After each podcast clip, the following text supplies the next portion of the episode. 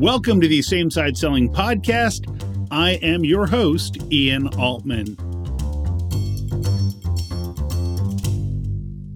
We've all had horrible client interactions that we try to rack our brain figuring out how to recover. Maybe we had a project that went awry. Nowadays, we could have supply chain issues. Maybe we forgot to send a proposal. Maybe we had a typo in a message. We forgot to include something that was necessary for our client. There are a myriad of different issues that we could face. And the challenge is how do you recover from those situations? If you want to get top results for your team, take a look at the Same Side Selling Academy. Just visit samesideselling.com to learn more. And the first thing that you need to recognize is that in most cases, our clients are somewhat understanding. If they feel like it was an honest error, if it was a reasonable oversight, most people are pretty forgiving. Here's what they're not forgiving about, though they're not forgiving about people taking no responsibility or accountability for their own actions. So, first, let me tell you what not to do.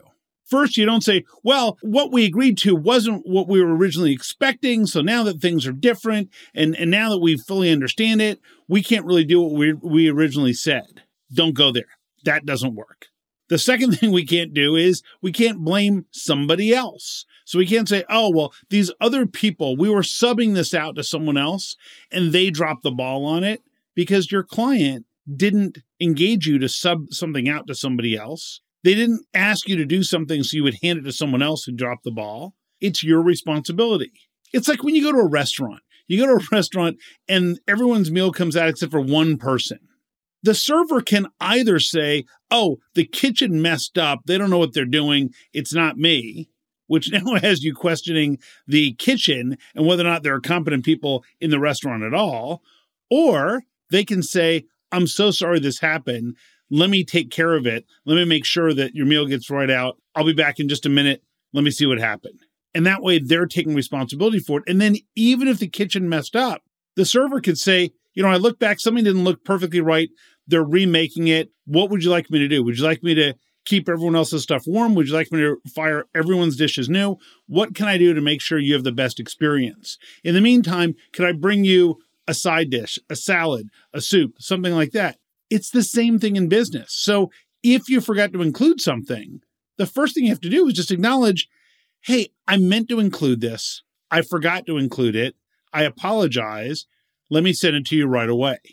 The most frustrating thing when you're on the receiving end of somebody who dropped the ball is just that simple gesture of not accepting responsibility. And we see it all the time in different businesses where people point the fingers at somebody else. This also goes for salespeople. And here's what I mean. If you're saying, hey, this deal is going to happen at the end of the month and it doesn't happen, you need to have your finger on the pulse and say, you know what? I didn't notice this. I didn't notice that about the deal. And that's why the deal didn't happen at the end of the month. It's not, well, the client decided to do this. Look, that's our job as sellers to know what's going on and navigate the different dynamics. And if every time something goes sideways, you blame somebody else, then you've just become a really great storyteller, but perhaps you haven't figured out what's really moving the needle for your clients. Because if you did know what was going on with your clients, you would be able to dead on say, here's what's going to happen unless these two conditions come up, in which case, then it might be delayed by two weeks. But typically, what do people in sales say? Oh, the deal is going to happen at the end of this month. And then when it doesn't happen the end of this month, what do they say? Oh, it's going to be the end of next month. And then when that doesn't happen, surprise, surprise, it's the end of the next month. And ultimately, we keep kicking the can down the road. And that's when sales leaders start to have a lack of confidence because they say, well, I don't know if this is real or not. Just like for your clients, people in sales, you need to think of it almost like you're a project manager what a project manager does, a project manager seeks out risks. And a project manager says, here are all the things that could go wrong. We could send the wrong information. We could send something after a deadline.